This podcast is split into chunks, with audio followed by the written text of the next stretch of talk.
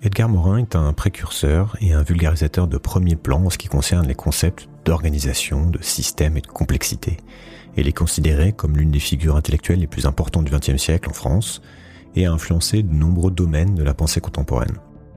Dans Introduction à la pensée complexe, qui est paru en 2005, il écrit Nous sommes encore aveugles au problème de la complexité. Les disputes épistémologiques entre Popper, Kuhn, Lakatos, etc. la passent sous silence. Or, cet aveuglement fait partie de notre barbarie. Il nous fait comprendre que nous sommes toujours dans l'ère barbare des idées. Nous sommes toujours dans la préhistoire de l'esprit humain. Seule la pensée complexe nous permettrait de civiliser notre connaissance. Cette pensée complexe, selon Morin, c'est une pensée du lien. Pour lui, nous avons appris par notre éducation à séparer et notre aptitude à relier est sous-développée. Connaître étant à la fois séparé et relié, nous devons maintenant faire un effort pour lier, relier, conjuguer, car ceci est nécessaire dans tous les domaines. Pour penser la complexité, il faut une pensée complexe. Une telle pensée relie. Elle ne découpe pas les études en champ de connaissances centrées sur un objet. Elle restitue le contexte et les interactions, et en particulier les rétroactions. Edgar Morin déplore que certains rejettent la complexité générale. Selon lui, ils la rejettent parce qu'ils n'ont pas fait la révolution épistémologique et paradigmatique à laquelle oblige la complexité. Pour lui, la complexité concerne tous les champs auxquels nous participons en tant qu'être humain, individu, personne et citoyen. Il faut rejeter le paradigme de la pensée classique bien formulé par Descartes, qui est fondé sur la disjonction entre l'esprit et la matière, la philosophie et la science, le corps et l'âme. Ce principe de séparation demeure dominant. Selon Morin, il faudrait le remplacer par un paradigme de complexité, qui serait fondé sur la distinction, bien entendu, mais surtout sur la liaison, que ce soit l'implication mutuelle ou l'inséparabilité. Pour Morin, il faut relier l'objet au sujet et l'objet à son environnement. On ne doit pas considérer l'objet comme une chose inerte et privée de forme, mais comme un système doué d'organisation. Quant à la théorisation, elle devrait faire dialoguer ses résultats avec l'incertitude et la contradictoire. Il faut selon lui respecter la multidimensionnalité des êtres et des choses. La connaissance doit se connaître elle-même, être une science avec conscience. La pensée complexe et transdisciplinaire, elle doit s'efforcer de tisser ensemble les idées venues de plusieurs domaines. Et pour vous expliquer tout ça, je me suis permis de lire quelques passages d'un article de philoscience.com. Personnellement, même si je ne prétends pas avoir tout compris, le travail d'Edgar Morin et cette idée de complexité me guident dans mon approche. Comme vous avez pu le remarquer, si vous avez passé un peu de temps à écouter Sismic, je m'efforce d'explorer les liens entre les gens, entre les opinions, entre les disciplines, entre les idées, et surtout d'admettre que certaines choses sont a priori bien trop complexes pour que l'on puisse intégralement les comprendre, en tout cas pour que je puisse les comprendre. C'est une approche qui invite à l'humilité, qui invite à l'acceptation de cette incertitude inhérente à un environnement que nous ne pourrons jamais tout à fait comprendre, mais qui pose aussi parfois problème, puisque si tout est complexe, bah alors tout devient flou, et on peut tout relativiser, ce qui peut parfois pousser à l'immobilisme. Et d'ailleurs, si j'ai donné le titre Le monde change et on n'y comprend rien à mon livre, c'est pour introduire ce paradoxe, qui personnellement m'occupe pas mal l'esprit. On n'y comprend rien, et pourtant il va bien nous falloir faire avec, et malgré tout tâcher de prendre des décisions les moins mauvaises possibles, et pourquoi pas même les meilleures possibles. Edgar Morin, c'est aussi un penseur citoyen et un penseur politique qui ambitionne de donner les moyens d'affronter les défis sociaux et de freiner le dépérissement démocratique que suscite dans tous les champs de la politique l'expansion de l'autorité des experts et des spécialistes de tout ordre qui rétrécit progressivement la compétence des citoyens. Je pourrais faire tout un épisode d'une heure, je pense, sur, euh, Edgar Morin et disserter sur euh, tout, son travail qui est énorme et que dont je ne suis pas spécialiste. Mais si je publie cet épisode maintenant, c'est qu'il a publié il y a quelques jours, ce lundi, donc 22 janvier, une tribune dans le monde qui parle de, ce qui se joue actuellement et qui euh, a pas mal tourné. Donc je me suis dit que ça serait pas mal de vous la lire en imaginant, en imaginant que, j'ai le droit de le faire. Alors la voici, et puis après je vous lirai un, un petit passage d'un de, de ses ouvrages. S'il est minuit dans le siècle, lorsque Victor Serge a publié le livre qui porte ce titre, en 1939, année du pacte germano-soviétique et du dépeçage de la Pologne, il était effectivement minuit et une nuit irrévocable allait s'épaissir et se prolonger pendant cinq ans. N'est-il pas minuit dans notre siècle?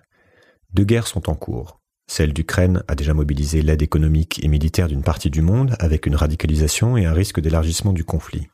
La Russie n'est pas parvenue à annexer l'Ukraine, mais elle se maintient dans les régions antérieurement séparatistes russophones. Le blocus l'a partiellement affaibli, Mais il a aussi stimulé son développement scientifique et technique, notamment dans le domaine militaire. Cette guerre a déjà des conséquences considérables. L'autonomisation diversement avancée du Sud par rapport à l'Occident et le resserrement d'un bloc Russie-Chine. Un nouveau foyer de guerre s'est allumé au Proche-Orient après le massacre commis par le Hamas le 7 octobre 2023, suivi par les bombardements meurtriers d'Israël sur Gaza. Ces carnages, accompagnés de persécutions en Cisjordanie et de déclarations annexionnistes, ont réveillé la question palestinienne endormie. Ils ont montré à la fois l'urgence, la nécessité et l'impossibilité d'une décolonisation de ce qui reste de la Palestine arabe et de la création d'un État palestinien. Comme nulle pression n'est ni ne sera exercée sur Israël pour arriver à une solution à deux pays, on ne peut prévoir qu'une aggravation, voire un élargissement de ce terrible conflit. C'est une leçon tragique de l'histoire. Les descendants d'un peuple persécuté pendant des siècles par l'Occident chrétien, puis raciste, peuvent devenir à la fois les persécuteurs et le bastillon avancé de l'Occident dans le monde arabe. La pensée est devenue aveugle. Ces guerres aggravent la conjonction de crises qui frappe les nations entretenues par l'antagonisme virulent entre trois empires, les États-Unis, la Russie et la Chine. Les crises s'entretiennent les unes les autres dans une sorte de polycrise écologique, économique, politique, sociale, civilisationnelle qui va s'amplifiant. La dégradation écologique affecte les sociétés humaines par leur pollution urbaine et rurale aggravée par l'agriculture industrielle. L'hégémonie d'un profit incontrôlé, cause majeure de la crise écologique, accroît les inégalités dans chaque nation et sur toute la planète. Les qualités de notre civilisation se sont dégradées et ses carences se sont accrues, notamment dans le développement des égoïsmes et la disparition des solidarités traditionnelles. La démocratie est en crise sur tous les continents.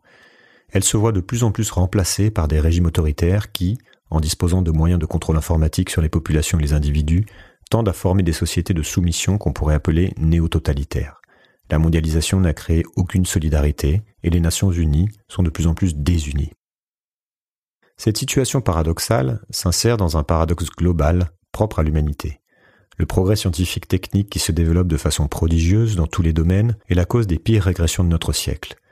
C'est lui qui a permis l'organisation scientifique du camp d'extermination d'Auschwitz, c'est lui qui a permis la conception et la fabrication des armes les plus destructrices jusqu'à la première bombe atomique, c'est lui qui rend les guerres de plus en plus meurtrières, c'est lui qui, animé par la soif du profit, a créé la crise écologique de la planète. Notons, ce qui est difficile de concevoir, que le progrès des connaissances, en les multipliant et en les séparant par des barrières disciplinaires, a suscité une régression de la pensée devenue aveugle. Liée à une domination du calcul dans un monde de plus en plus technocratique, le progrès des connaissances est incapable de concevoir la complexité du réel, et notamment des réalités humaines, ce qui entraîne un retour des dogmatismes et des fanatismes, ainsi qu'une crise de la moralité dans le déferlement des haines et des idolâtries. L'absence d'espoir. Nous allons vers de probables catastrophes. Est-ce du catastrophisme? Ce mot exorcise le mal et donne une sérénité illusoire. La polycrise que nous vivons sur toute la planète est une crise anthropologique. C'est la crise de l'humanité qui n'arrive pas à devenir humanité. Il fut un temps, pas si lointain, où l'on pouvait envisager un changement de voie. Il semble que ce soit trop tard. Certes, l'improbable et surtout l'imprévu peuvent advenir, nous ne savons pas si la situation mondiale est seulement désespérante ou vraiment désespérée.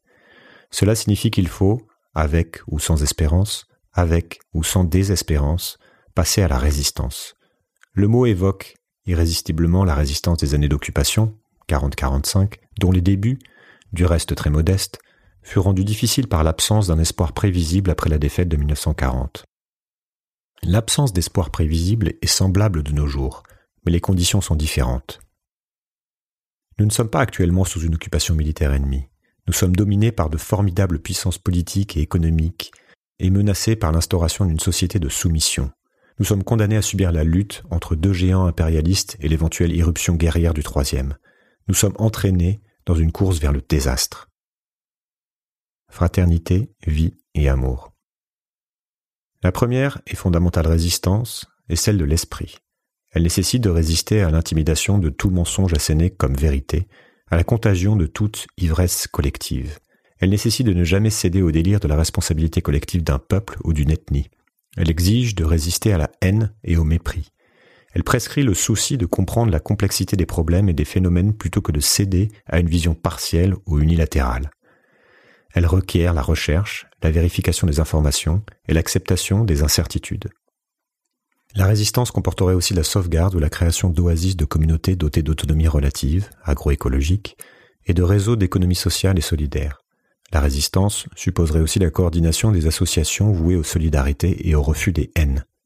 La résistance préparerait les jeunes générations à penser et à agir pour les forces d'union de fraternité, de vie et d'amour que nous pouvons concevoir sous le nom d'Eros, contre les forces de dislocation, de désintégration, de conflit et de mort que nous pouvons concevoir. C'est l'union au sein de nos êtres des puissances de l'Eros et de celles de l'esprit éveillé et responsable qui nourrira notre résistance aux asservissements, aux ignominies et aux mensonges. Les tunnels ne sont pas interminables, le probable n'est pas le certain, l'inattendu est toujours possible. C'est un, un, texte qui résonne quand même pas mal avec les préoccupations du moment et avec beaucoup des sujets que, que je m'efforce d'ouvrir dans ce podcast et qui donne évidemment à, à réfléchir. La place de l'espoir dans une fois que qu'on regarde les choses clairement. Et je vous invite aussi à écouter mon épisode sur euh, les peurs et sur l'espoir pour, pour prolonger la conversation, pour prolonger la réflexion. Pour prolonger cette réflexion, je vais vous euh, lire deux passages du livre La Voix, publié je crois en 2011, qui est un ouvrage qui a pour sous-titre Pour l'avenir de l'humanité. Donc on est en plein dans le thème. Et donc voici d'abord le début de l'introduction, dont le titre est La difficulté de penser le présent. No sabemos lo que pasa y eso es lo que pasa, écrit Ortega y Grasset. Nous ne savons pas ce qui se passe et c'est cela qui se passe. Il y a effectivement toujours quelque distance entre l'événement et la conscience de sa signification. La connaissance est en retard sur l'immédiat. L'oiseau de Minerve, de la raison, prend son vol au crépuscule, disait Hegel. Le présent n'est perceptible qu'en surface. Il est travaillé en profondeur par des sapes souterraines d'invisibles courants sous un sol apparemment ferme et solide. De surcroît, la connaissance est désarçonnée à la fois par la rapidité des évolutions et changements contemporains et par la complexité propre à la globalisation. Interrétroaction innombrable entre processus extrêmement divers, économiques, sociaux, démographiques, politiques, idéologiques, religieux, etc. Enfin, nous, habitants du monde occidental ou occidentalisé, subissons sans en avoir conscience deux types de carences cognitives. Les d'un mode de connaissance qui, compartimentant les savoirs, désintègre les problèmes fondamentaux et globaux, lesquels nécessitent une connaissance transdisciplinaire, et l'occidentalocentrisme qui nous juge sur le trône de la rationalité et nous donne l'illusion de posséder l'universel. Ainsi, ce n'est pas seulement notre ignorance, c'est aussi notre connaissance qui nous aveugle. Tout en me vouant à la connaissance complexe, je suis bien conscient de toutes les difficultés accumulées pour comprendre ce que nous vivons et subissons. Je sais que je ne suis pas l'observateur concepteur situé sur Sirius. Je suis emporté avec six milliards d'êtres humains dans une aventure folle et grandiose, terrible et poétique. Je suis happé par le local, le contingent. Il n'y a pas que l'espérance qui soit un pari, il y a aussi la connaissance, et je ne peux ignorer mes ignorances. Interdépendance et espérance. Les réformes sont interdépendantes. La réforme de vie, la réforme morale, la réforme de pensée, la réforme de l'éducation, la réforme de la civilisation, la réforme politique s'appellent les unes les autres et, par là même, leur développement leur permettrait de s'entre-dynamiser. Nous devons aussi être conscients de la limite des réformes. Homo est non seulement sapiens, faber, economicus, mais aussi demens, mythologicus et ludens. On ne pourra jamais éliminer la propension délirante d'homo-démence, on ne pourra jamais rationaliser l'existence, ce qui reviendrait à la normaliser, la standardiser, la mécaniser. On ne pourra jamais réaliser l'utopie de l'harmonie permanente du bonheur assuré. Ce qu'on peut espérer, c'est non plus le meilleur des mondes, mais un monde meilleur. Seul le cheminement sur les voies réformatrices régénérerait assez le monde humain pour converger vers la voie qui conduirait à la métamorphose. Car c'est la métamorphose seule qui pourrait améliorer le monde. Tout est à réformer et à transformer. Mais tout a déjà commencé sans qu'on le sache encore. Des myriades d'initiatives fleurissent un peu partout sur la planète. Certes, elles sont souvent ignorées, mais chacune sur sa voie apporte reliance et conscience. Travaillons à diagnostiquer, à transformer. Travaillons à relier, toujours relier. Répétons-le, les réformes sont solidaires. Elles ne sont pas seulement institutionnelles, économiques, sociales. Elles sont aussi mentales et nécessitent une aptitude à concevoir et embrasser les problèmes globaux et fondamentaux, aptitude qui requiert une réforme de l'esprit. La réforme de l'esprit dépend de la réforme de l'éducation, mais celle-ci dépend aussi d'une réforme de la pensée. Ce sont deux réformes maîtresses, en boucle récursive, l'une productrice produit de la réforme de l'autre, indispensable à une réforme de la pensée politique qui commandera à son tour les réformes sociales, économiques, etc.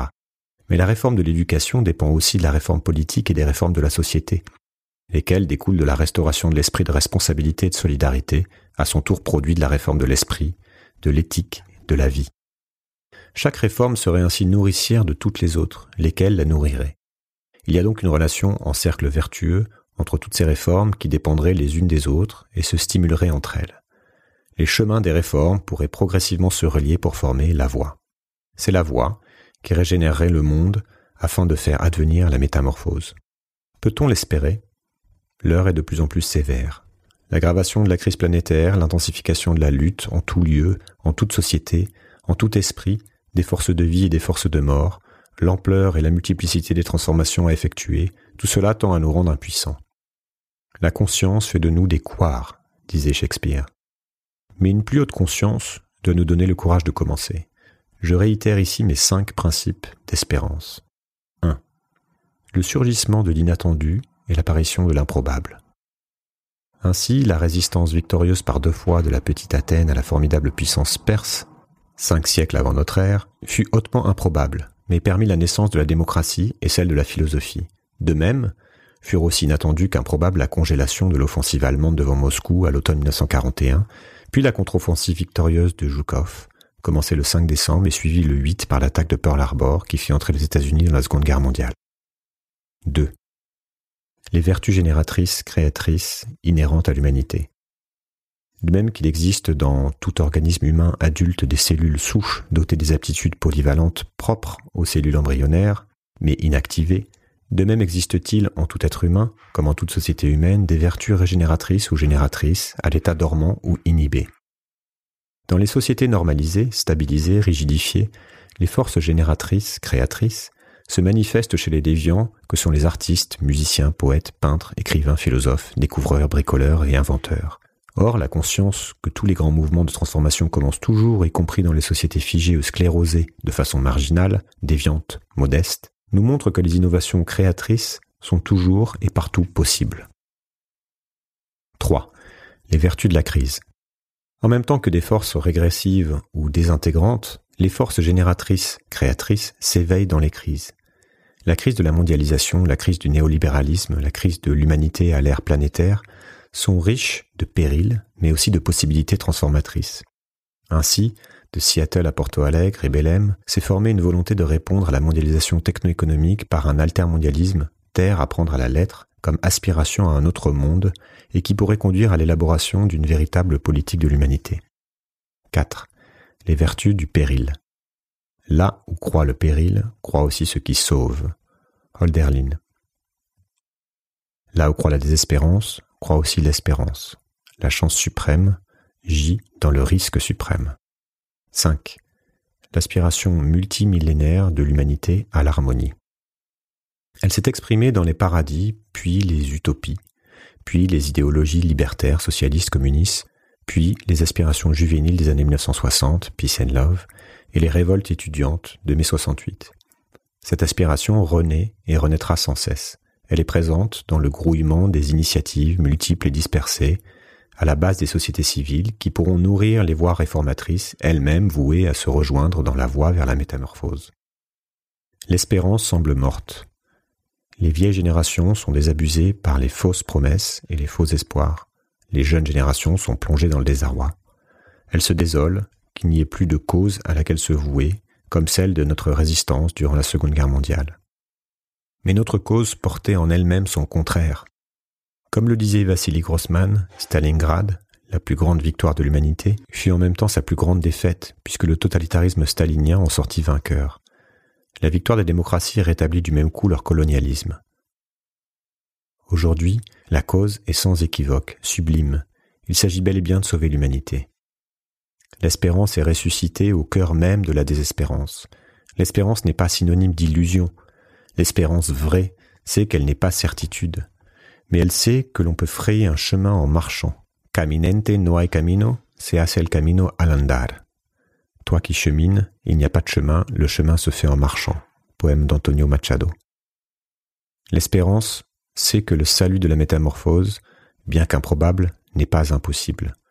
mais l'espérance n'est qu'illusion si elle ignore que tout ce qui ne se régénère pas dégénère. Comme tout ce qui vit, comme tout ce qui est humain, les voies nouvelles sont sujettes à dégradation, avidissement, sclérose. Cette conscience-là aussi est indispensable en permanence. Voilà. Je vous laisse avec, euh, avec ça et avec l'idée que les émergences positives existent et que même si on ne, on ne sait pas les décider, qu'on ne peut pas les décider, on peut toujours décider de pousser dans une direction qui pourrait euh, convenir, qui en tout cas qui paraît nous convenir. Et pour finir, j'ai une citation d'Antoine Saint-Exupéry qui me paraît bien pour contenir cette idée que je vous propose. Dans la vie, il n'y a pas de solution. Il y a des forces en marche. Il faut les créer et les solutions suivent. Merci pour votre écoute et à très bientôt.